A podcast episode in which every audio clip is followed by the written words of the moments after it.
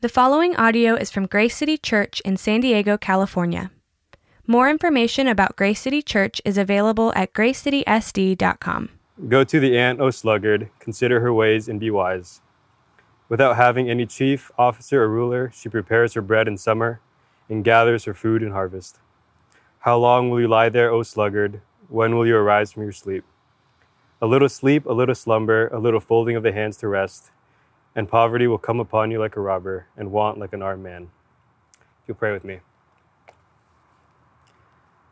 Father God, we come before you now and we just thank you for your goodness. We thank you for your grace. We thank you for your word that we can read it and just come to know you more. Father, I pray that you just work through Scott today, that you speak the words that you have him speak, Lord, that you just be his wisdom, that you be his his peace and his words, Lord. I pray, Holy Spirit, that you open our eyes, you open our ears and our hearts that we can hear the word that you have for us today. In Jesus' name we pray. Amen. Good morning, church, and happy Labor Day weekend to you. I hope that you're doing well. I think because it's Labor Day, it's a good week to talk about work. And we've been in the series through the book of Proverbs where we're talking about wisdom. And Proverbs has a lot to say about the wisdom of work. So let's talk about that today as we go through various Proverbs about work. Do you remember your first job? You know, for some of you, you're still in your first job, but for a lot of you, your first job was a long time ago. My first job, actually, I started when I was 15 and a half. I don't even know if you could do that anymore. I was 15 and a half and I worked for a construction company. I was the cleanup guy. I'd go into these houses that were finished and I would have to do some work to clean up messes or clean up things that were built incorrectly. I'd have to tear them apart. It was a great job. Maybe the best part of the job is they let me drive this truck around, which uh, I said, you know, I'm only 15 and a half. I don't have a license. And they said, so? Yeah, got to drive this truck around, taught myself how to drive a stick, and uh, never told my parents that. Hi, mom and dad. Yep, that happened. Anyway, uh, I worked for a guy who taught me a lot about work, and I hardly remember his name, but I do remember him vividly because of some things that he taught me about the value of work and working hard and working honestly. And he was this old, rough guy. He was super tall, and the reason I remember him is because he looked just like Frankenstein. Like he really did. His head was like flat, not just because he had a flat top haircut, which was the thing back then, but his head was flat. His skin was green. He had bolts in his neck. Frankenstein. I can't, his first name I think was Cliff. He was Cliff Frankenstein. That's how I knew him. But he said that it is so important to work hard. And he didn't like it when any employee was sitting on the rear end, even if they were working hard to scrape things or work things or trying to get leverage. He would say, nope, you got to be on your knees or on one knee and you worked hard. It was a great value and a great lesson that I learned from him. Well, in the Proverbs, we have a lot of values that are taught about work and how work really is a spiritual thing and how it's important. So I want to talk about that today. And especially during this time where for so many of us, work is just a strange thing, right? Because of COVID-19, people's jobs are in jeopardy, even careers are in jeopardy. And I know that's true for some of you where your career is changing because of this, or you have tremendous uncertainty about uh, your job, if your job's going to come back, if your job is still going to be there, or what it looks like. What I hope to do today is through the book of Proverbs give you a better perspective of what work is spiritually and to give you some hope and to give you some reason to keep working hard at whatever it is that you're actually doing right now. Proverbs has a lot to say about work, usually making a comparison between diligence and sluggardliness, honor and disgrace. You find the word sluggard a lot in the book of Proverbs. I think it's a word that we should bring back, you know, today. You sluggard. But it sounds more like a baseball term today, I guess, but it's not. A sluggard is somebody who is habitually lazy. All right, somebody who is inactive, who isn't just lazy once in a while or has a lazy day, but that's just their character. They are the sluggard, they are lazy, and such a person doesn't take responsibility for his or her own life. That's the sluggard. Wisdom tells us that a wise person lives a life fulfilled with work. Proverbs 6, verses 6 through 11. It says, Go to the ant, you sluggard, consider its ways and be wise. It has no commander, no overseer or ruler Yet it stores its provisions in summer and gathers its food at harvest. How long will you lie there, you sluggard? When will you get up from your sleep? A little sleep, a little slumber, a little folding of the hands to rest, and poverty will come on you like a thief, and scarcity like an armed man. It's quite a statement there. Proverbs 10:26. As vinegar to the teeth and smoke to the eyes, so are sluggards to those who send them. You ever have a lazy person working for you and you ask them to do something and they just never get to it? Smoke to the eyes, vinegar to the teeth. Proverbs 12, 24. Diligent hands will rule, but laziness ends in forced labor. Proverbs 13, 4, a sluggard's appetite is never filled, but the desires of the diligent are fully satisfied. Proverbs 22, 13, the sluggard says, There is a lion outside, I'll be killed in the public square, which is the excuse that the sluggard uses for actually going to work. Proverbs 26, 14, as a door turns on its hinges, so a sluggard turns on his bed. That is Hebrew for hitting the snooze bar. Think about it. A person laying in their bed, the alarm goes off, you got to get to work, and you turn over like a door onto your side to hit the snooze bar. I've been there. I used to be hit the snooze bar all the time. I had to stop doing that. You have to get up and get to work. So today, what is the wise way to look at our work? And the first thing you have to know is that you have to work diligently. Whatever your work is, work diligently. Proverbs 10:4, lazy hands make for poverty, but diligent hands bring wealth. Lazy, it literally means slack. And it's the idea that if you had a bow, like a bow and arrow, if the bow isn't tight enough and it has too much slack and you try to shoot the arrow, it's not going to go very far. It's not going to go straight. You're not going to get any power behind it. That's the idea. It shoots, but it doesn't go straight. It's not very far. Diligent here probably means smart work more than just hard work. It means that you know when it's time to harvest versus when it's time to let things grow. You know when it's time to open or close your business. You know when it's time to vacation or not. That you're working diligently and also smart. Proverbs 28, 19. Those who work their land will have abundant food, but those who chase fantasies will have their fill of poverty.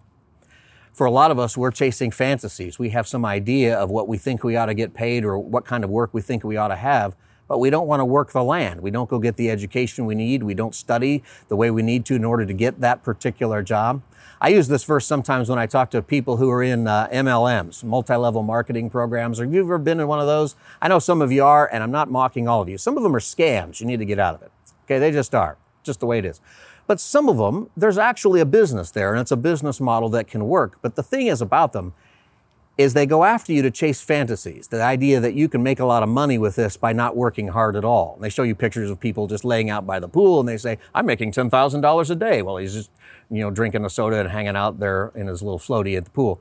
And uh, that's not how it works for most people. You actually have to work hard at it, right? It's for those who chase fantasies and they're full of poverty. What happens is you buy into those MLMs, and most people, 95% of people who do, never even make their money back that they put into it.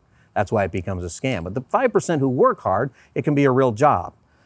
You can be successful if you work hard, but you will not do well if you won't. Proverbs 27 28.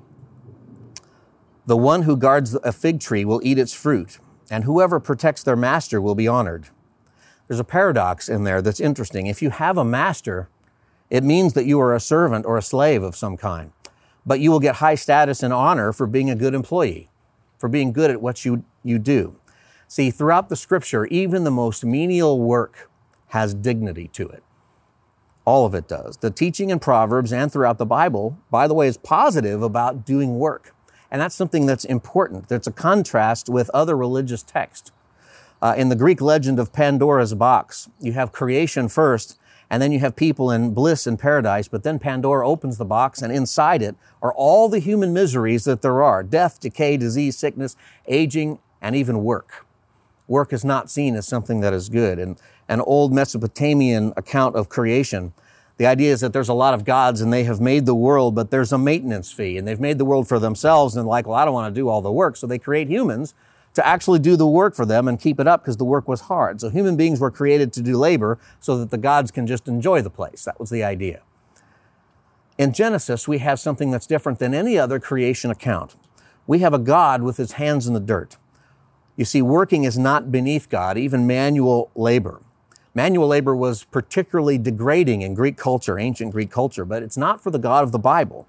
God creates paradise, an ideal environment for human flourishing, and he does something. Before the fall, before Adam and Eve take the fruit off and get kicked out of there, something amazing happens. They are instructed to tend to the garden. They are given work to do in paradise.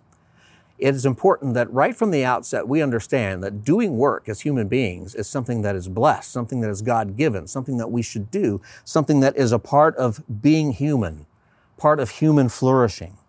There is no other religious text that associates work with great dignity and honor nothing other than the scriptures uh, in the big picture of things, especially when it has to do with creation and why we're here and why we exist. All classes of work in the Bible hold, are held in high regard. There's no distinction in the work done by kings or the work done by slaves or everybody in between. And when God shows up in the world, He doesn't come as a warrior or a general.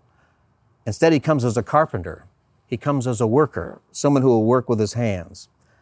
And when God saves souls, He doesn't just merely save them, He also creates. He makes you a new creation. He's working on you. He's working on me. There is work. See, whatever work you want to do, whatever kind of work you want to do, it's spiritual work. There's something more to it than just the job. Because work was put in paradise, the thing is, is if you're not working or you're not doing work that you're proud of, ultimately you're being cut off from your humanity, from who you are meant to be, and there's an atrophy of your soul work has great spiritual value to it. And it's not just about the job. You might have a job you don't want. You might have a job that you think is terrible that's you're just doing in the meantime to make some money so you can pay the rent. You know, that's okay. That's a job. We all have to do that in different parts of our life, but you can still do your work well even in that job and get some enjoyment out of doing whatever work you have to do in that job. Or maybe after work, you have some place where you volunteer, some place where you give of your time, some place where you do the work that actually is great for your soul because it's how you were made. And you don't just need a job, by the way, to have work as we're talking about this. You all should be doing something with your time. If you're a retired person, there is work that you can be doing. There's volunteerism. You could go get a job. There's working in the garden. There's working in your neighbor's yard. There's so many things you can do to enjoy your work and to have the benefit of it. Even if you're on disability for a good reason and you have some reasons why work is hard, there's probably some work for you to do. There are certain things that you can accomplish that bring benefit to you and to somebody else because you're doing that work. And if you're on disability for a bad reason, because you really shouldn't be on disability, you should get back to work and stop robbing the taxpayers because you're robbing yourself of the enjoyment of doing work and being paid for it and what you ought to be doing that way. The first thing you need to do is to learn to do your work. Proverbs 24, 20 verse 4. Sluggards do not plow in season, so at harvest time they look but find nothing. The idea here is the lazy person doesn't know when it's time to harvest. They just get around to it when they do, and then they look and there's nothing to harvest. They haven't done the work, they haven't even learned how to do the work. Part of the greatness of work is that we learn to do it. We get training, we read books, we get better at it. Whatever you think your work should be, however you think you are designed, whether it's a hobby or whether it's an actual job that somebody's paying you to do, never stop learning. Keep reading, keep staying up on things, learn the new techniques, understand how to do your job better, get better and better and better at it. There is great enjoyment for that. It is wise to do this. Never stop learning. And you see, the world will never stop changing. It's going to continue to change and you have to adapt if you do your work well, you will always have work to do well.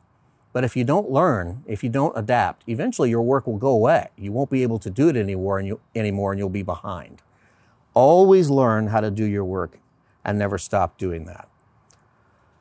So you can learn to do your work and you can work well, but you also need to have a certain motivation behind your work, scripturally speaking.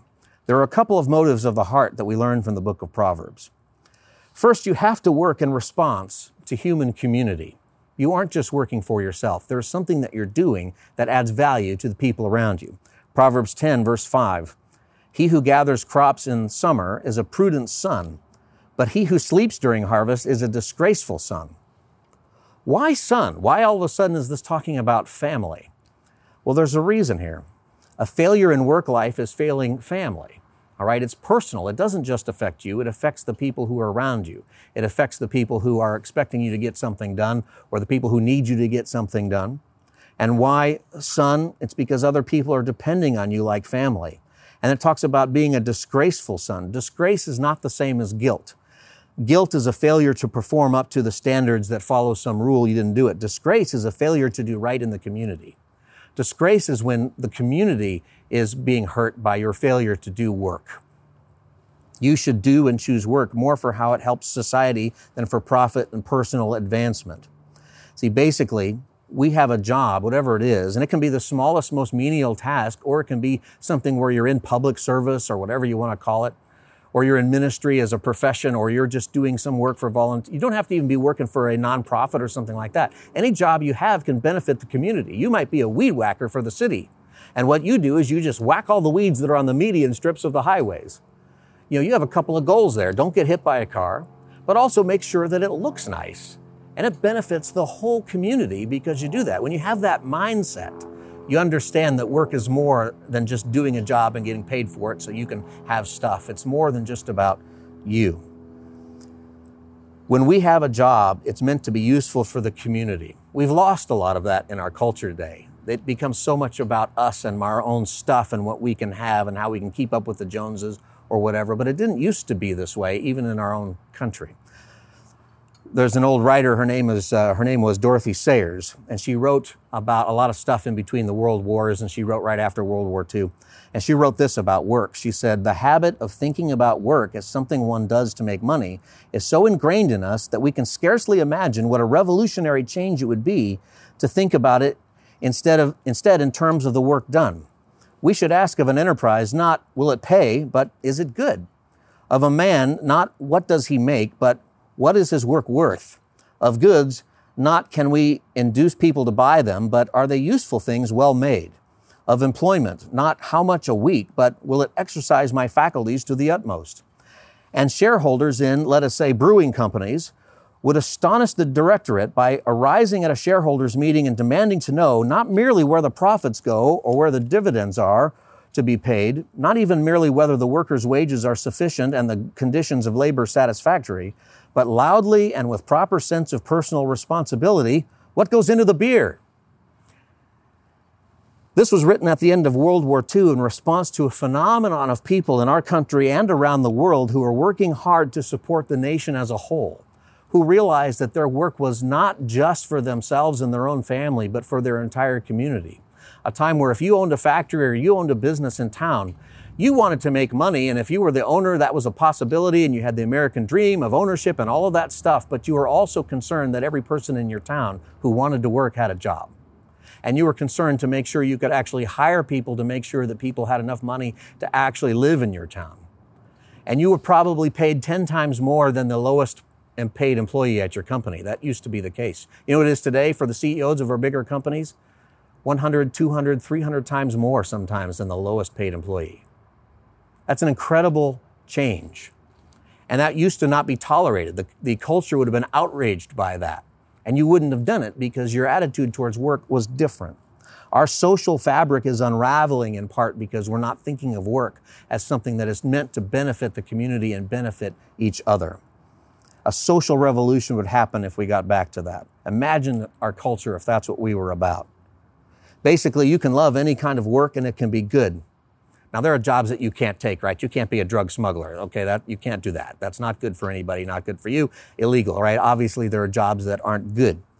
But most jobs are allowable and most jobs have benefit, not just to you, but benefit even to the community for what you're doing. If you want a great revolution in your life and in the culture, do your work and choose your work according to what is better for the community. That's the first motivation is that work isn't just for me, it's for everybody. How can I contribute?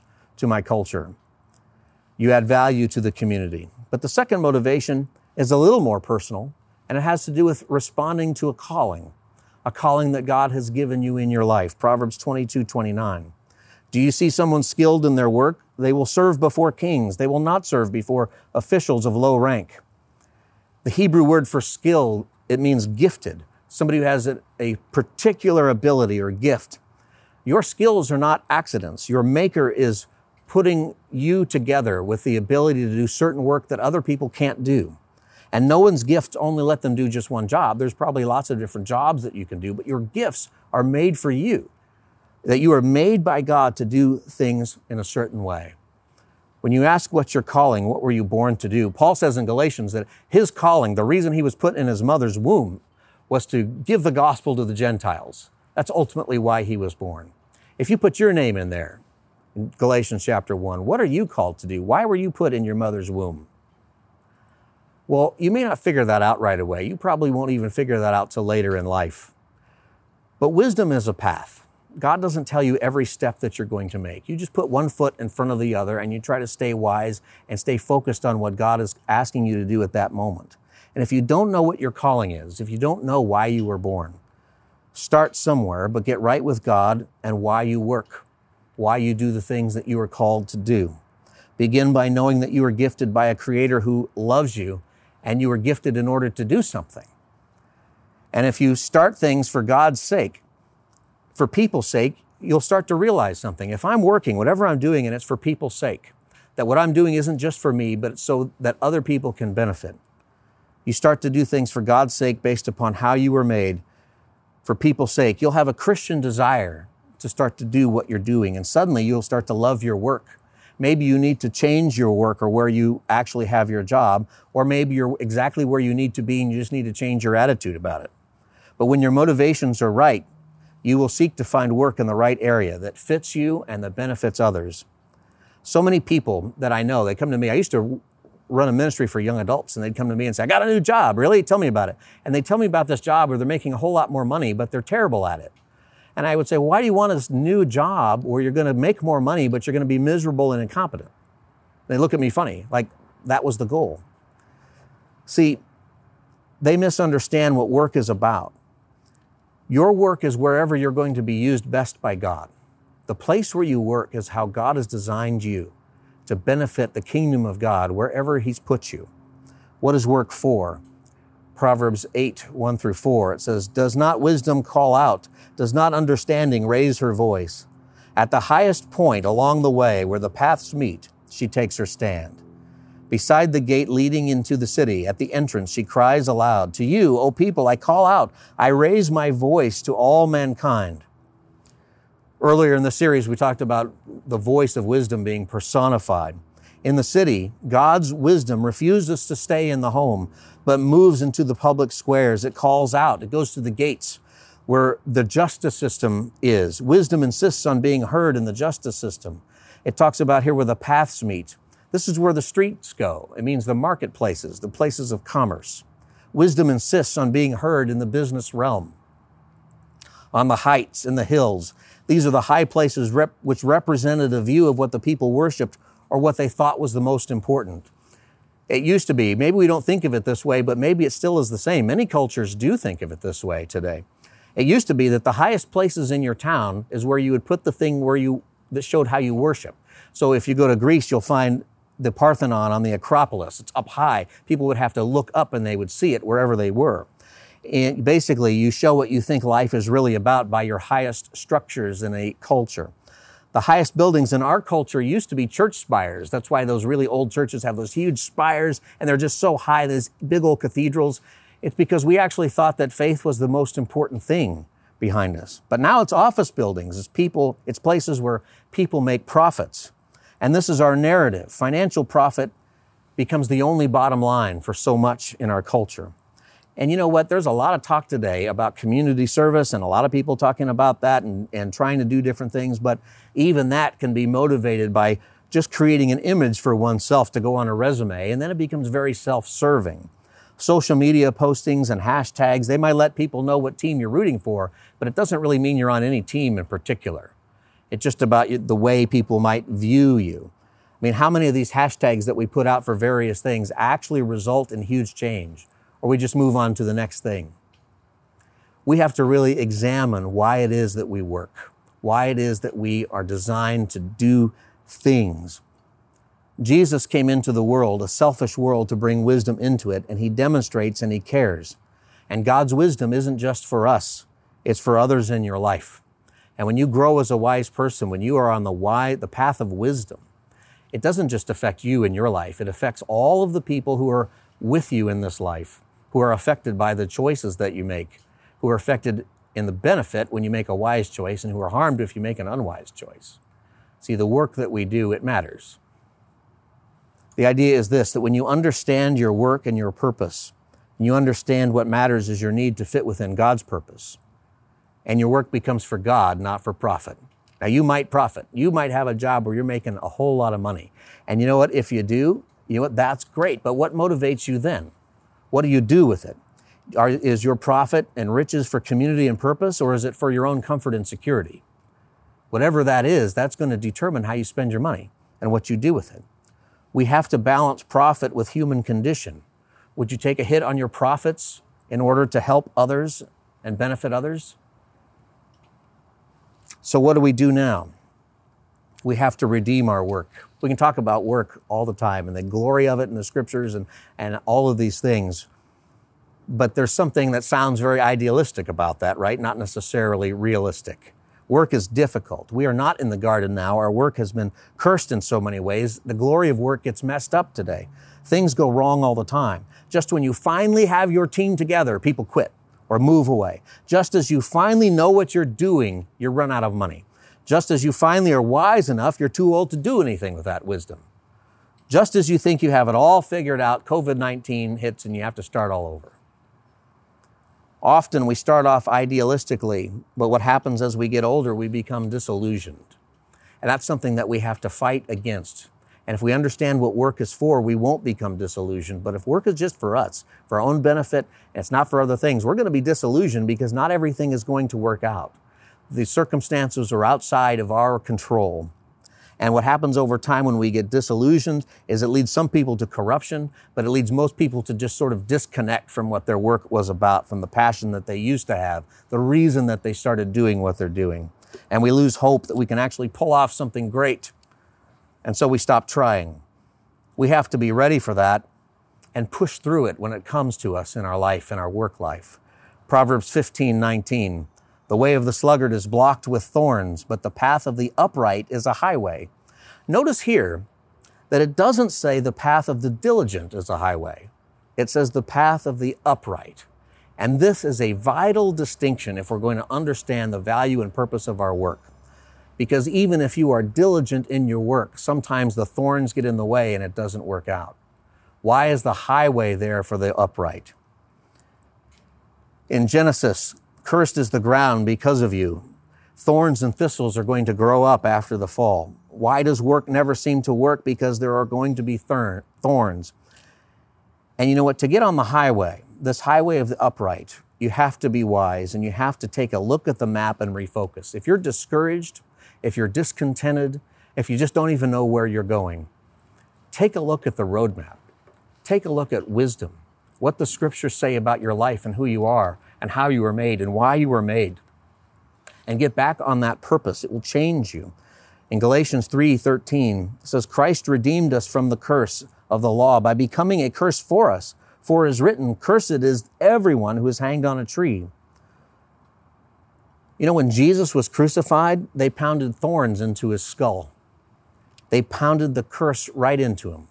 The curse fell on Jesus. This curse of the thorns, the things that get in the way of the work that you want to do, the things that make it difficult sometimes to accomplish the things that you really want to accomplish. That curse was pounded into Jesus' head and he died for it. And he took the way that we deserved. He took the way of death. And the interesting thing is, if you look at Jesus just from a human standpoint, the people cursed his work at that point. He was only 33, right at the point when he should have been elevated right into whatever career position that would take somebody. Instead, he was put to death and his work was cursed by the people. And they drove into the ground all the things that it seemed like he was about, and they trampled his work, all the things that he seemed to be. But you see, this is the solution how can you keep working when your hopes get dashed so much? It's because Jesus kept working. Because of the resurrection, we find out something. We find out that the struggle is not the end game, that the struggle is part of the condition that we live in now, but the end game is redemption. Redemption is the prize that you are working for. Redemption is the prize that has already been accomplished by Jesus, and he's proven that by his resurrection. See, the end game for Jesus was not to be remembered because he was a great teacher and a great philosopher and all those things. The end game for Jesus was to save sinners. The end game for Jesus was to be remembered as the Savior of the world, the King of Kings, the Lord of Lords, the one who will come back and reign one day and bring you and me into his kingdom by grace because we have faith. See, the end game for Jesus and his work was not so that he could build a resume. He already had the resume for who he was and he accomplished everything through his death and resurrection. And you are given the ability in this life to have that same hope, to realize that the end game is not to die with a great resume or a big house or a nice car or those kinds of things. The end game is your redemption and the redemption of the people that God has placed in your life for you to demonstrate and announce the gospel to wherever God places you. See, your work is about them. Your work is about the kingdom of God. Your gifting is about the kingdom of God and the building up of the church so it can benefit the community so that they see the glory of the Savior Jesus Christ and what He did by taking the curse upon Himself so that we have redemption and everlasting life. See, when we realize that redemption is the prize and it's what we're working toward, not because we have to earn it, but because it's what our, our work becomes about we realize something and we get hope and we get rest and we have a much better way of living. Jesus in Matthew chapter 11, verse 28 through 30, he says, Come to me, all who labor and are heavy laden, and I will give you rest. Take my yoke upon you and learn from me, for I am gentle and lowly in heart, and you will find rest for your souls. For my yoke is easy and my burden is light. See, we're called to work for Jesus. Whatever our job is, our actual person that we're working for is Jesus. Is it a vacation working for Jesus? No. There's work to do. He says, Take my yoke. He's saying, Work for me. Put my yoke upon you. But he's also saying, I'm the only boss that won't drive you into the ground. It won't be a curse to you. Work upright and be diligent, but also work wise. See, in wise work, it also includes rest. It includes trusting God for the outcomes of things, trusting Him in the uncertainties and the changes that are going to come, the things that are outside of our control, but they are totally in His control. We need to trust Him for that. Right now, things are so uncertain, and so many people I know, so many of you, are worried about your job or even your career. So many people, your careers are just gone all of a sudden because of COVID 19. But see, when we work for Jesus, really our jobs and careers haven't ended. We still work for the same boss. We just might have to do it in a different place, in a different way than we expected. But our gifting is still the same. Who we are in Christ is still the same. Our purpose and responsibility with the gospel is the same. You see, when you work for Jesus, the uncertainties that come your way, they are they become much smaller and much less relevant because you know that, that Jesus is still your boss, that you are working with him and his yoke is not difficult. When you work for Jesus, you realize that you can be diligent with honor with whatever you're doing. Working for Jesus, you never stop that. You never stop thinking about that. And it's always about other people in the kingdom of God. You see, at your job, the reason you work where you work, or the reason you volunteer where you volunteer, or the reason you work in your home, or whatever it is that you do, it has something to do with other people and God placing you there on purpose.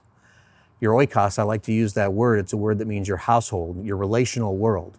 It's typically the people that you go to work with, the people that you're in class with, the people that you live with, your next door neighbors, the people that you interact with. When you redeem your work, you don't just clock out and you go home. You're still about those people. You see, what happens is that woman that you work with who's sitting at the well, you go and you sit with her and you talk with her. You don't just go home and pray from afar that someone will come and sit with her. You do that. And that guy that you work with who nobody really likes and who's climbed the tree, you go eat at Zacchaeus' home.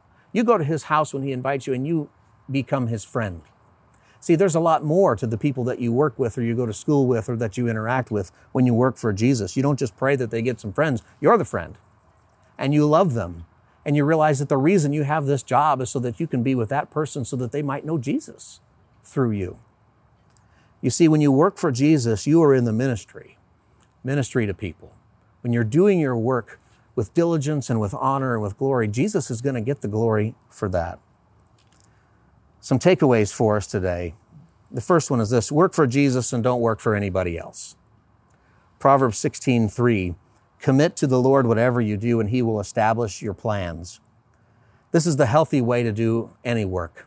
You commit it to the Lord and he will establish your plans. It doesn't mean that your plans are going to be established if I just commit them to Jesus. Here's what I want to do. So, Jesus, I'm committing it to you. Make it work. It means that if you've committed your work to Jesus, your work will be used by Jesus for his plans. And you will be successful if you're doing what the Lord wants you to do. This is the healthy way to do any work. And when you do that, when you're working for Jesus, you will make better decisions about balancing family time with work, for example. You'll make better decisions about when to finish work and go home, when to trust the Lord, when to make sure that you realize and just in your heart realize that the final work, redemption, has already been done by Jesus. You just need to do the best that you can. Secondly, work motivated for the community. Be concerned about the community and purpose. You can do that when you work for Jesus. When you stand before Him one day, He's not going to ask you for your resume or your transcripts and your degree. He's going to want to know how did you treat people? What was the motivation of your heart in doing what you did? Did you look out for your neighbor? Were you concerned about these people that you worked with? When you work for Jesus, these people become your concern and you begin to love your work. And be diligent in your work with honor and glorify Christ. The church ought to have a reputation in our culture and in the world. It ought to be like this people should want to hire the Christian, even if they're not Christians. But the reputation of the church should be such that I want to hire a Christian. I don't know about their Jesus. I'm not too sure about it, but those Christians, they don't steal. They're not going to rob from me. And I want to hire those Christians because they show up on time and they get their work done, because they take a vacation when they need to and they get the rest and they actually do the job they're called to do here. I want to hire those Christians because they work honestly. You see what a great testimony that is. Or what if you're the employer? Perhaps you should want to work for, a, or you want to work for a Christian. This should be the culture. The culture says, I don't know about the faith necessarily, but I sure do want to work for that guy who's a Christian or that woman who runs that Christian company over there because their wages will be fair, because the company will care about employees in the community and there's value to what's going on, because there, there's a consideration there of family and faith and the things that are actually most important. See, this should be the business reputation of the church. This is the reputation that Christians need to have in our culture. And when we have it, our work, whatever it is, becomes part of our testimony, our everyday purpose, putting the gospel in every single thing we do. So making a living isn't just about making a living. That everything we do, whether we're getting paid or not, whether it's a hobby or we're volunteering somewhere, that it's meant to glorify the Lord with the gifts that He has given us by being used in the way that God wants us to be used to the benefit of others so that people will know Christ. Jesus came to save sinners. As disciples of Jesus Christ, we need to be concerned about everybody who we work with, go to school with, live with, live next door to, all of those people. And a great way to have a great testimony is to have a Christian understanding of work, to understand the the glory of work and how great it is to get things done in the name of Jesus Christ and to work for Him. I want to encourage you to make sure that your view of work is that you work for Jesus. To make sure that whatever you have going on in your life, that it isn't just about salary or making things or making a name for yourself, but instead that it's about making a name for Jesus. Because the redemption, the prize for your work, it's already been done by Jesus on the cross. It's been done. That is your glory. That is your hope. That is your rest. And that is something that you have if you believe that Jesus Christ died for you. If you've got questions about these things, I'd love to talk with you. I'll meet with you over Zoom or we can talk about things uh, at a socially distanced coffee shop or whatever it is that works for you. And uh, just contact me here at the church, and I'd love to get to, to meet you and tell you more about Jesus Christ and how you can work for Him. Would you pray with me? God, we thank you for your word and for the wisdom that we have from this great book of Proverbs. God, I pray that as we look at this, that we would recognize that we work for you, that whatever it is that we're doing, help us to work for you and not for anybody else. Help us to put our confidence in you, that our work would be redeemed, that we would realize that it's not just for us, but it's for others to your glory. God, I pray that we would be motivated as people for the community, motivated to work according to the way you've gifted us, not for ourselves or even just for the benefit of our own community, our own country, but so that people will see the glory of Jesus Christ through us and our service of one another, the same way you served us. And I pray, Lord, in our work we would be diligent, we would do it with honor, and that in everything we do we would seek to glorify you. We thank you for our time together this morning. We ask these things in Jesus' name. Amen. Thank you for listening to this resource from Grace City Church. If you found this helpful, feel free to share it and enjoy more resources at gracecitysd.com. Grace City Church exists to equip people with the gospel for everyday life.